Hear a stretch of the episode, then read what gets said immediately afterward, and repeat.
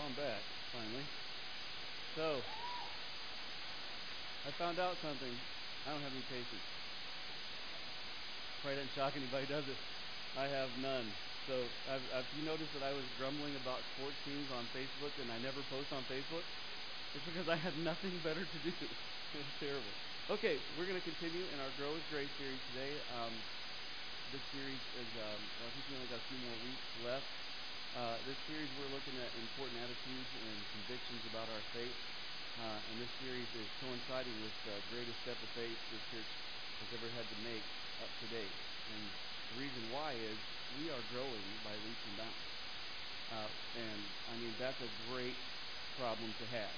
But it requires our diligence, both in prayer uh, and our diligence in giving immediate attention to this. Uh, because if we're going to continue to grow, you know, continue to grow, we got to make accommodations for that growth. Uh, so this is a very special time to have this uh, this series. You know, we have to make accommodations. Like we need more parking. Anybody notice that? We need more parking. the guy coming in covered in snow goes, "Yeah, I I, I, I noticed that." Uh, we need more seating. We need space for new ministries, and this new facility is going to help us enhance our current ministries and, and introduce some new ones. Uh, will be more handicap accessible, and we'll have space for camps and more outreach. And anyone who knows me, uh, anyone who knows me knows I've always dreamed about doing camps.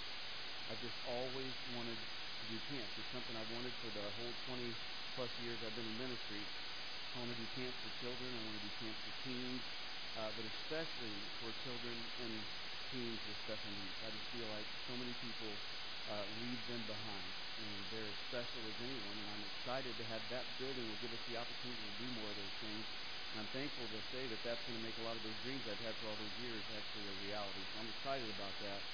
Uh, and so I'd love to share everything this new facility is going to give us the ability to do. For time's sake, I'll move on. So today I'm going to talk about prayer. Uh, 1 Thessalonians 5.16 says, Rejoice always. Verse 17, pray. Say that again, pray without ceasing. Right? In everything, give thanks, for this is God's will for you in Christ Jesus.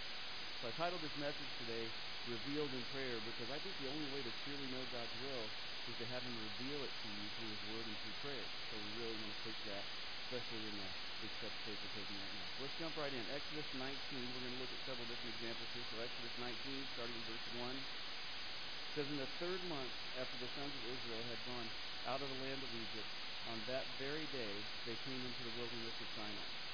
When they set out from Rephidim, they came to the wilderness of Sinai and camped in the wilderness, and there Israel camped in front of the mountain. Moses went up to God, and the Lord called to him from the mountain, saying, uh, Thus you shall say to the house of Jacob, and tell uh, the sons of Israel, You yourselves have seen what I did to the Egyptians, and how I bore you on eagle's wings and brought you to myself. Now then, if you indeed uh, obey my voice and keep my covenant, then you uh, shall be my own possession among all the peoples, for all the earth is mine. And you shall be to me a kingdom of priests and a holy nation. These are the words that you shall speak to the sons of Israel. So Moses came and called the elders of the people and sat before them, uh, uh, and set before them all the words which uh, the Lord had commanded him. All the people answered together and said, All that the Lord has spoken, we will do. I mean, you've read the end of the story, right? But anyway, we will do. Uh, and Moses brought back the words of the people to the Lord. The Lord said to Moses, Behold, I will come to you in a thick cloud, so that people may hear when I speak with, not, uh, with you, and may also believe in you forever. Then Moses told the words of the people to the Lord. You notice he said, I will, uh, I will come to you in a thick cloud. I think that's the first time we ever got to see holy smoke. Oh my gosh. The dad jokes got no better. I'm just saying. Two weeks to let that cure did nothing but I got more. Stick around, tip your waitresses. Okay. Now, during the time of Moses, communication between man and God was a little bit different. It was more corporate at that time. By corporate, I mean God usually speaks to a person to large groups more than an individual.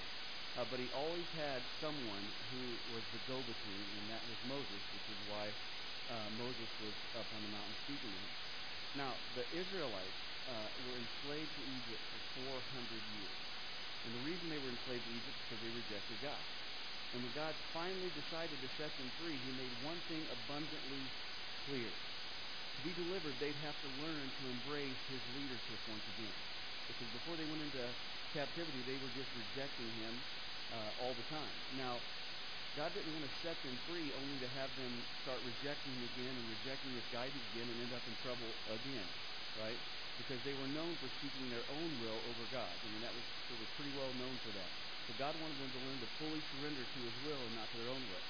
And in order to surrender to his will, they had to be in constant communication with him, which is why Moses is meeting with God.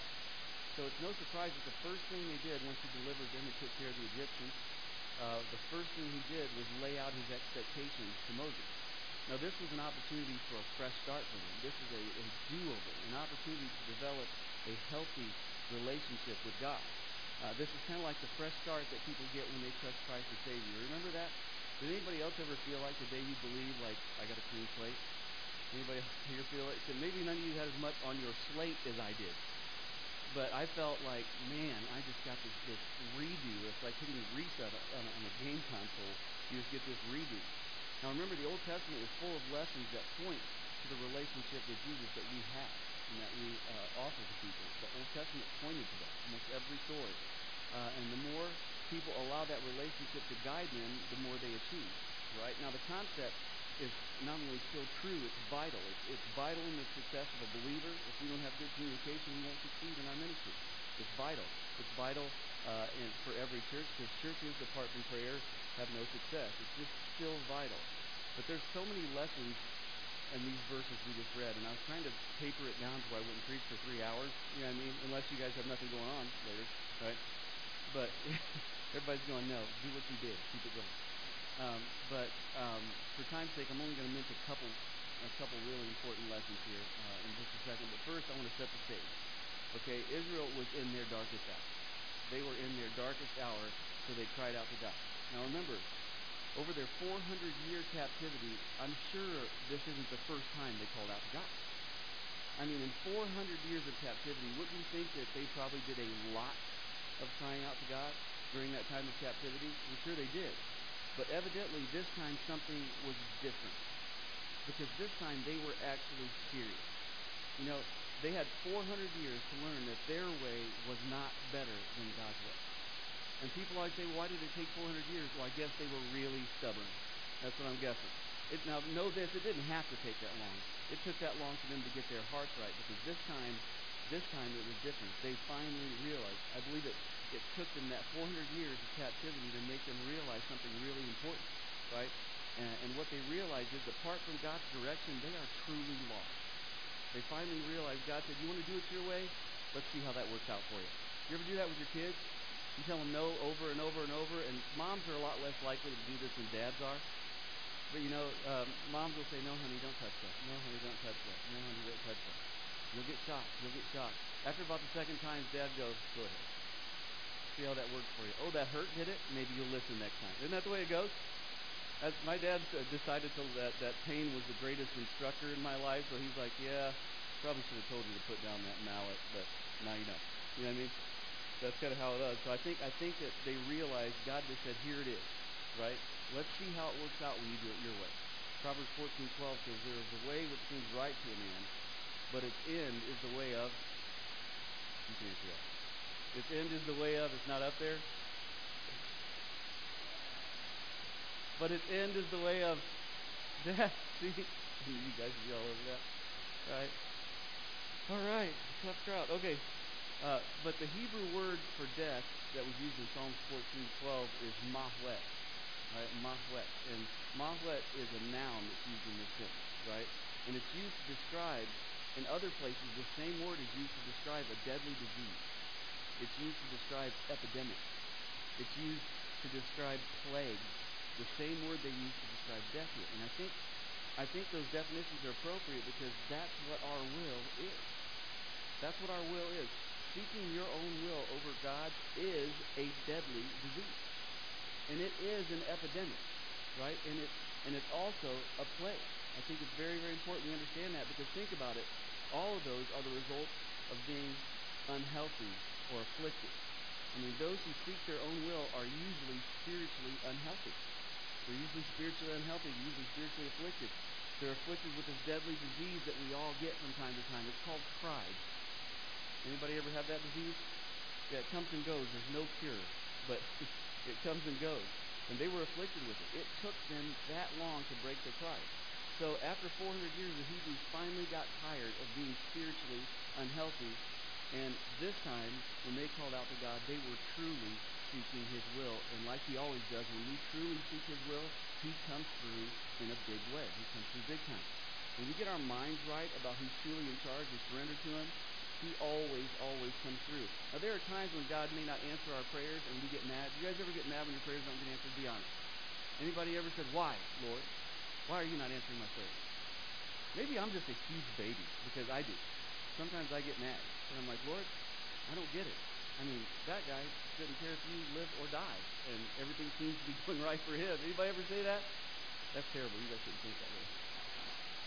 But no, I'm just kidding. But you know, a lot of times we feel like, gosh, I just don't understand why God's not answering my prayers. Well, sometimes it's not that God's not answering your prayers. It's it's the intent behind the prayer. It's the passion behind the prayer.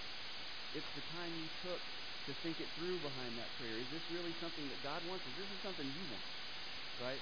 It takes a lot of time sometimes for us to be in a position where God can bless us. And that's what happened with Israel. It took a long time for them to get into position where God could bless them. And when they did, he came through. And I love what God says. He says, I bore you on eagle's wings and brought you to myself. Now this is important because both back then and today, believers need to pay careful attention to this. Okay, this is really important. Because God said, I bore you on eagle's wings to remind them that their freedom was not the result of their own works. That was his way of saying, Moses, remind them that the reason they're free is not because of their cunning. It's not because of their wisdom. It's not because of their politics. It's not because that they outsmarted the Egyptians. They are free because they cried out to me and I set them free. I lifted them up like an eagle would lift up its prey, even. And I carried them out. It was me. I'm the one that closed the Red Sea on the soldiers that were chasing them. I'm the one that made bread come from heaven. I'm the one that brought meat into the camp when they whined because they were sick of bread. Said, that, that was me. Remind them that it was me that brought them out of it. Because I think sometimes when God answers our prayers, it doesn't take a day for us to forget that he did that for us. It wasn't us, it was him doing it for us. Uh, that's really, really important. So we have to understand what God meant here. He was saying it's not the strong that I lift up, it's the surrendered. Right? I don't lift the strong out of the pit. I lift those who surrender out of the pit. Those that say, God, I'm here of my own doing and I can't get out. I said what I shouldn't have said. That's why my relationship's broken. I'm in the pit. I need you. That's when he lifts people out, when you surrender. I've been in this, this bickering fight with my family for decades, and I just can't. Well, you know what? When you get your heart right, and understand that you can surrender to what I say, I will fix that relationship. I'll lift you out of the well as soon as you realize that I only lift up the surrender, those who are willing to admit they need me. It took Israel 400 years in captivity to realize that apart from God, they were nothing. And when they laid down that pride and surrendered to God, He delivered them. So, what are those main two lessons I was talking about? I think we should learn from those verses. First of all, when we fully submit to God in prayer, He not only shows up, He also lifts us up. And I don't know if you've ever been that low to where you have you ever anybody here been so low before that you can't even pray? Have you ever got down to pray and you're like, God, I don't even know what to say? Sometimes it's because you just know you're guilty and you don't want to fess up again. And sometimes it's because you've tried so many times to do it your way that you've lost sight of God's way. And sometimes we just hit our knees and say, I, I don't even know what to say, Lord. Read my heart. I've said that so many times. And when we do that, when we get to that point where we're saying, God, I'm not going to allow my fears to control me. I'm not going to allow my anxiety, my doubt to control me. I'm going to surrender to you and let you lift me above my anxiety. Lift me above my fear. Lift me above my doubt. I'm just going to surrender to you. So the first point we need to learn there is when we fully submit to him in prayer, he shows up and he lifts us up. The second thing is God won't move you until he has a plan and a path for you to follow. He will not move you until that happens. And a lot of people get mad at God because they moved before God said yes. That's why a lot of things don't work. I've had people come to me before and say, I try to follow God, but everything I'm doing isn't working. And I'm like, Are you sure you're following God's map and not your own? Just because it's good and needs to be done doesn't mean you need to do it. You know what I mean? Pray, seek God's will, and He will give you a path. He won't move you until He has a path for success for you. We just have to be patient enough to wait for that path of success. And He's also not going to put us on a path of success until our hearts are ready and willing to stay on that path. He doesn't want to put us on it for minutes. He wants us to put us on it for a lifetime. See, Israel believed that they could choose their own path and it led to slavery right? And only when they humbled themselves and surrendered to God did they realize God has a plan for their life. You know, as we step out on faith with this new building project, believe me, I have spent many nights, decades, many nights praying about this. And as we step out in this, this, you know, this new building project, we need to remember one thing. We all need to be praying that God reveal His will in this endeavor. His will, right? Because he will always, His will always bring success. He'll never bring anything into your life but success if you're surrendering to Him. So if we want success, we need to embrace that. And those who seek God's will will hear God speak. That's just the way it is. If you want to know what God thinks, He will tell you if you're patient. This kind of leads us to our next passage. Uh, Samuel, when Samuel was called by the Lord, it's a great illustration. Look at Samuel 3.1. He says, Now the boy Samuel was ministering uh, to the Lord before Eli. And word from the Lord was rare in those days. Visions were infrequent. Samuel was a really young man, so he wasn't real familiar with how God worked yet. Right? Now, he was dedicated as a child. His mother dedicated him as a child to the priesthood. So he's been around it a long time, even though he was young. He grew up around serving God and people serving God. But up to this point, he had never had a personal revelation from God. Remember, usually it was coming through other people. He'd never had a personal revelation. Now, most, most historians believe that Samuel was 12 years old when the events of chapter 3 took place. That should make you think a little about your children, and how important of a ministry they can have. 12 years old, God was calling him. He was 12 years old, right? And reason being, God speaks to those who reach out to him. And at this time, not many people were seeking his advice, so God hadn't spoken in a long time, right? There's a time when, this is a time in history when people just kind of drifted away. Does that sound familiar? I mean, they drifted away from God. God became a, a, a subject of discussion, not a lifestyle, right? This is a difficult time. But as Samuel was about to find out, when God decides it's time to talk, he will find the people who will listen. He will find you. Every time. It never fails. So after a day of serving in the temple with Eli, they went to go to bed. 1 Samuel 3, starting verse 2 says it happened uh, that uh, time as Eli was laying down in his place, now his eyesight had begun to grow dim, and he could not see well. And the lamp of God had not yet gone out, and Samuel was lying down in the temple of the Lord, uh, where the ark of God was. That the Lord called Samuel and said, "Here I am." I'm sorry. Uh, that the Lord called Samuel, and he said, "Here I am." Then he ran to Eli and said, "Here I am, for you called me." But he said, "I did not call. Lie down again." So he went to lay down the Lord called yet again, Samuel. So Samuel arose and went to Eli and said, Here I am, you called for me. But he answered, I did not call my son. Lie down again. Does this make you think when kids are coming up with excuses to not go to bed? Eli's probably going, Next, don't make me get out of this bed, Samuel. If I get up, or like my dad used to say, they're going to take us both to the hospital to pull my foot out of your leg. I'm just saying. As my dad used to say. Yeah, different parenting. Anyway, and he said, so he went to lay down. Verse 6. Then he yelled uh, again, Samuel. Then the Lord called it yet again, Samuel. So Samuel rose and went to Eli and said, Here I am, for you called me. But he answered, I did not call, my son. Lie down again. Now Samuel did not know the Lord, uh, nor had the word of the Lord yet been revealed to him. So the Lord called Samuel again for a third time, and he arose and went to Eli and said, Here I am, for you called for me. Then Eli discerned that the Lord was calling him. Now, God called to Samuel, but since he'd never heard God before, he just thought it was Eli. So he goes to Eli and says, Here I am. And that's the equivalent of saying, At your service. When you see that in the Bible where it says, Here am I or Here I am, it's the equivalent of us saying, What can I do for you? I'm here at your service. That's basically what that means. But Eli was like, I didn't call you. Go back to bed. That happened three times. But the third time, Eli realized that it was God who was calling Samuel. So after the third time, Eli gave him specific instructions on how to answer God. Look at this, 1 Samuel 3 9. He said, And Eli said to Samuel, Go lie down, and it shall be, if he calls you, that you shall say, Speak, Lord, for your servant is listening.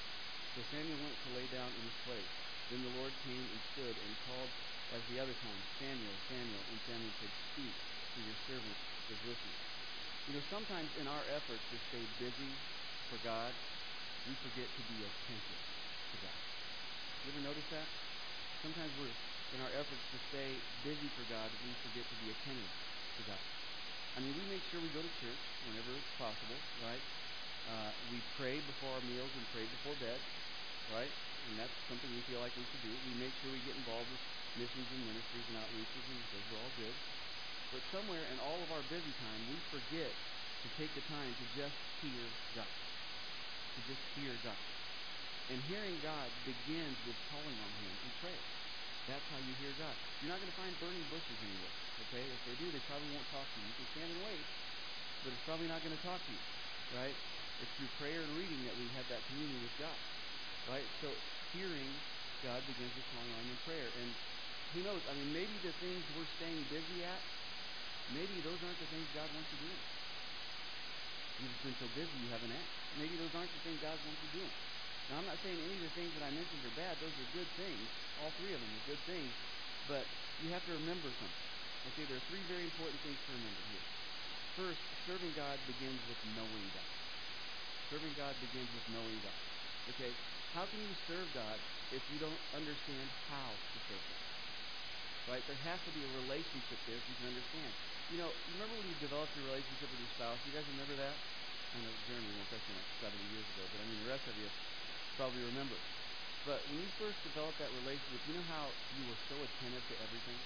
You guys remember that? The ladies going, I remember. I ain't seen that in 20 years. You know what I'm talking about? You know how you paid careful attention to what flower they like, what candy they like, what restaurant they like? 20 years later, you're going, I'll know you pick. I'll know you pick. Right? But back then, you paid attention to every word she said, every word he said right? And you tried to get to know them on a different level, a more personal level. You were very attentive to them. If you want to know how to serve God, you got to know Him like that. And you know Him like that through prayer and through reading. That's how you get to know God like that. The second thing that's important to remember is knowing God begins with seeking God. Okay, seeking God.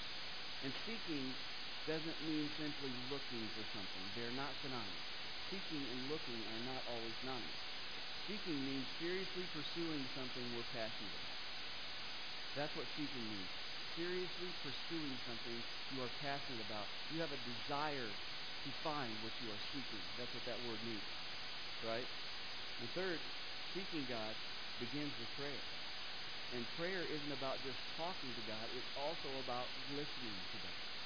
You know, sometimes I think we, we have the false assumption that prayer is a one way street. But how many times have you been praying and God starts speaking to you while you're praying? Now, I'm not talking he came down and sat down and poured a cup of coffee. I'm talking you can tell he's answering as you're praying. Anybody ever experienced that? Especially when you know he's telling you to do something you don't want to do, you pretend you don't hear him. You know, Lord, should I make it right with my family? And God's going, I think you should. La, la, la, la, la. I make it right with my family? Please say no. La, la, la. You don't want to hear it. Sometimes he's telling us. We just don't want to hear it. But prayer is two ways. When you speak, God listens and God answers, and now it's your turn. Right? Now, Eli knew that there are times when people just can't recognize uh, when God's speaking to them. I mean, that's pretty, pretty normal. But here's the thing. See, the Jews were very religious. You're probably wondering, how could he have served in the temple that Samuel all that time and not known God? Well, the Jews were very religious people. They were very religious right? Religion isn't a good thing, but they were very religious. Right? They like to follow rules. But they, despite being religious, they weren't always the most spiritual people. Right? Samuel has spent his young life serving God in the temple, but there's a difference between fulfilling religious obligations and worship. Okay, I don't know if you've ever gone to a church where when you go, you feel like you're fulfilling your religious obligation. You come to church, you take communion this many times, you fill out your offering slip, you make sure you're not late for women's group. There's all these things you're not late for men's group. You know, those are the things you try to do because those are lists you can check off. Right? Those are lists you can just check off. There's a difference. That's fulfilling religious obligations. There's a difference between that and worship. See, fulfilling religious obligations is like checking items off the grocery list. That's what it's like. And the anticipated outcome of fulfilling religious obligation is always self-serving, right? Because the thought process when you're fulfilling religious obligations is like this. If I do this, God will bless me. That's your thought. I go to church this many times a week because I want God to bless me. I take communion because I want God to bless me. There's nothing wrong with wanting that. That can't be your only driving force, right? It's usually self-serving, right? But worship is about feeling or expressing or an expression uh, of reverence and adoration for God. It's it's like hard to explain. You you desire to be in His presence. You have this adoration, this thankfulness, gratefulness. You want to be in God's presence. The difference is when you worship, it's about an expression of reverence and adoration toward God. And the anticipated outcome of worship isn't self-serving, it's self-surrender. There's a difference. If you're worshiping God, you're surrendering to Him. It's not about you, it's about Him. You're serving Him. And the thought process in worship is I want to do this because He has blessed me already. That's why you worship. You're not worshiping to to entice God into blessing your life. You worship God because He's worthy of it, which is what worship is about, one being worthy, right? You worship God because if He's done nothing else for you, He's already blessed you enough right now. You would do it anyway. I've asked this question to so many people. Would you still be thankful if the only thing God did in your life was deliver you from hell? Would that be enough? Right? Well, so if you believe that, if you believe that you having eternal life is the greatest gift he could ever give you, then you should be powerful in worship because you should be worshiping him for what he's already done, not hoping he's going to do something else. Right? The fact that he gave you eternal life, he doesn't owe me anything. If he wants me to be impoverished the rest of my life, which I think he does, you know, if he want, if he wants me to live here, live there, do what he, I'm going to do it because you know what? If he does nothing else for me, he's done enough already. He's worthy of my worship. That's the difference right? Now you may be wondering why God spoke to Samuel that night and not Eli. I've heard a lot of people say that. Well, first of all, Eli was a priest. Okay? Samuel was a prophet. Eli was a priest and Samuel was a prophet. Priests are representatives of people before God. They represent the people to God. Okay? Prophets are represent, are representatives of God to the people. They represent God to the people. They take God's will to the people. And remember, there were no significant prophets active at the time that Samuel was called.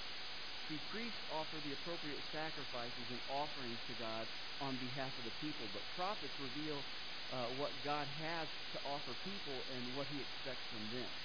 That's the difference. You know what the bonus is? In Jesus, we get both. Because he was the last priest, the last high priest, because the sacrifice he made was eternal. So he's our high priest. He represents us. He's the mediator between man and God.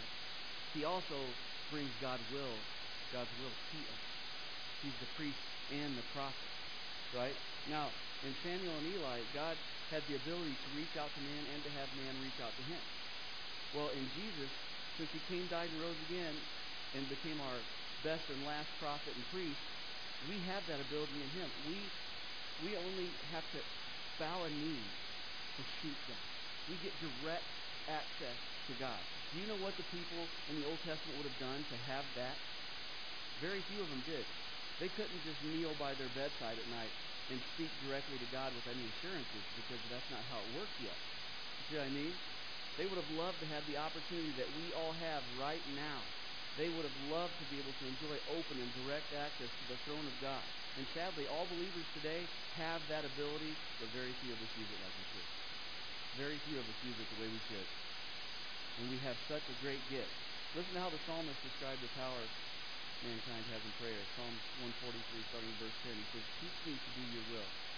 You can seek God's will. For you are my God. Let your good spirit lead me on level ground. For the sake of your name, O Lord, uh, revive me. In your righteousness, bring my soul out of trouble. And in your loving kindness, cut off my enemies and destroy all those who afflict my soul for I am your servant. He prayed to God with this with this confidence that God was able to handle every facet of his life. We have the ability to have that, and we don't take advantage of it. We're blessed to have a personal line to divine guidance from the throne of God. We can do that just a prayer away anytime we want.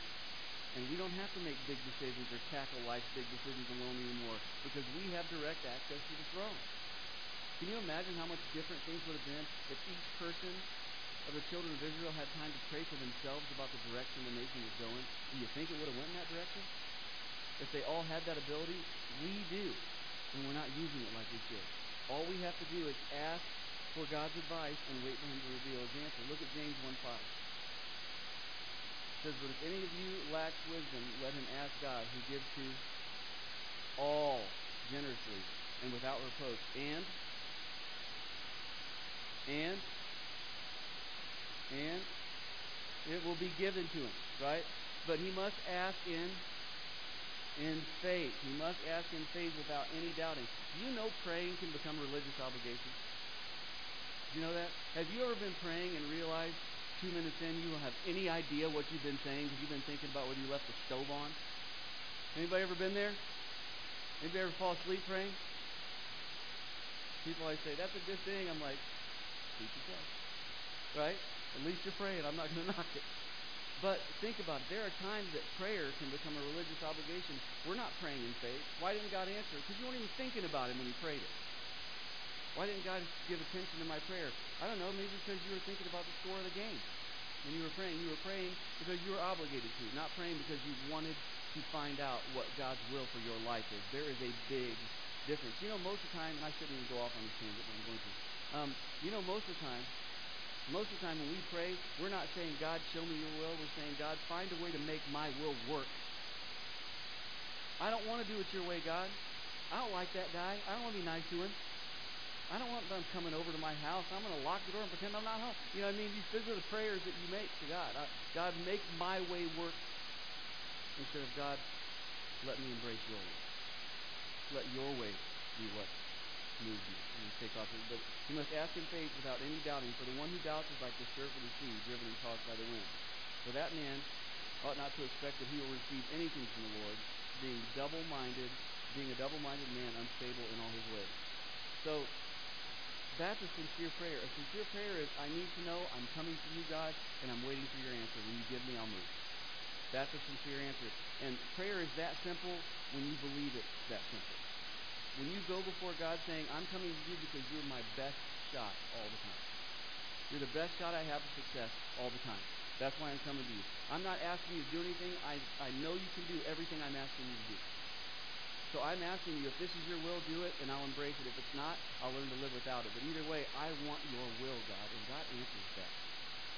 He always answers that, right? So what does sincere prayer look like? And I'm running out of time here, but let me give you an example uh, one of the things Jesus prayed about, I think, one of the most sincere prayers.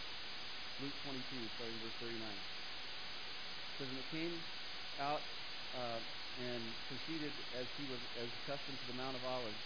Uh, I have new contacts. You guys are going to have to bear, bear with me here. They're not moving with my eyeballs.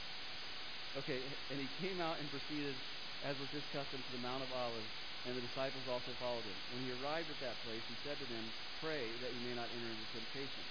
And he withdrew from them about a stone's throw and knelt down and began to pray, saying, Father, if you are willing, remove this cup from me. Yet not my will, but yours be done. Now an angel from heaven appeared to him, strengthening him. And being in agony, he was praying very fervently, and his sweat became like drops of blood falling down upon the ground. When he rose from prayer, he came to the disciples and found them sleeping from sorrow. And he said to them, Why are you sleeping? Get up and pray that you may not enter into temptation. Now notice Jesus didn't drop to his knees and start spewing off his grocery list to God. Notice that.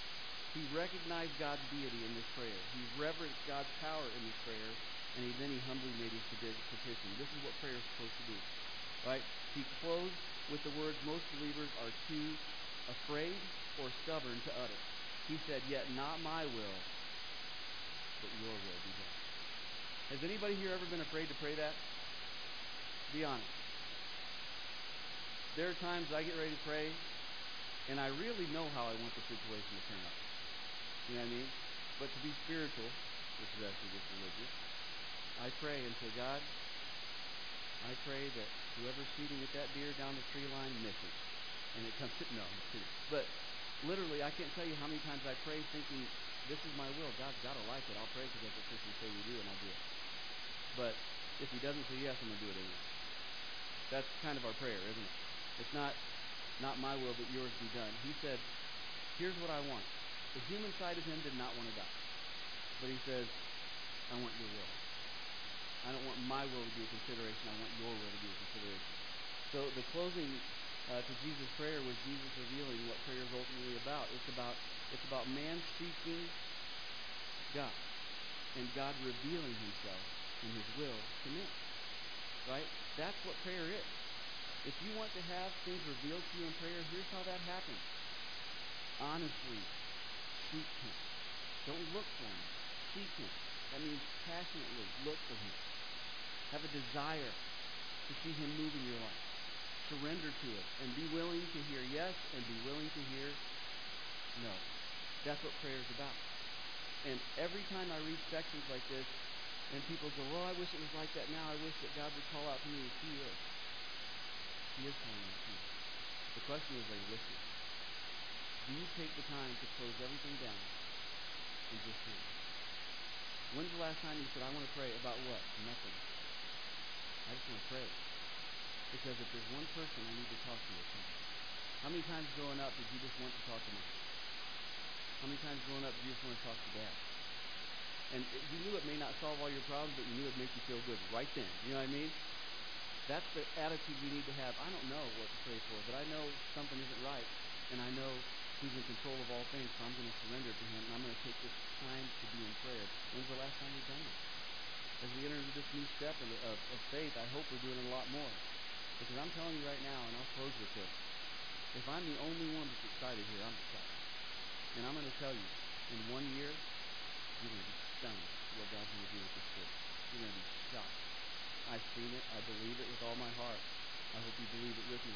But here's one thing you can be doing with me.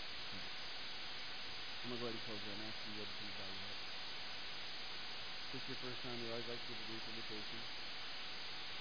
So while every head is bowed, if this is your first time and you'd like us to pray for you, listen, I don't chase you down. I don't ask you to come up front. I don't call you. I don't ask you to give you stuff. Junk mail.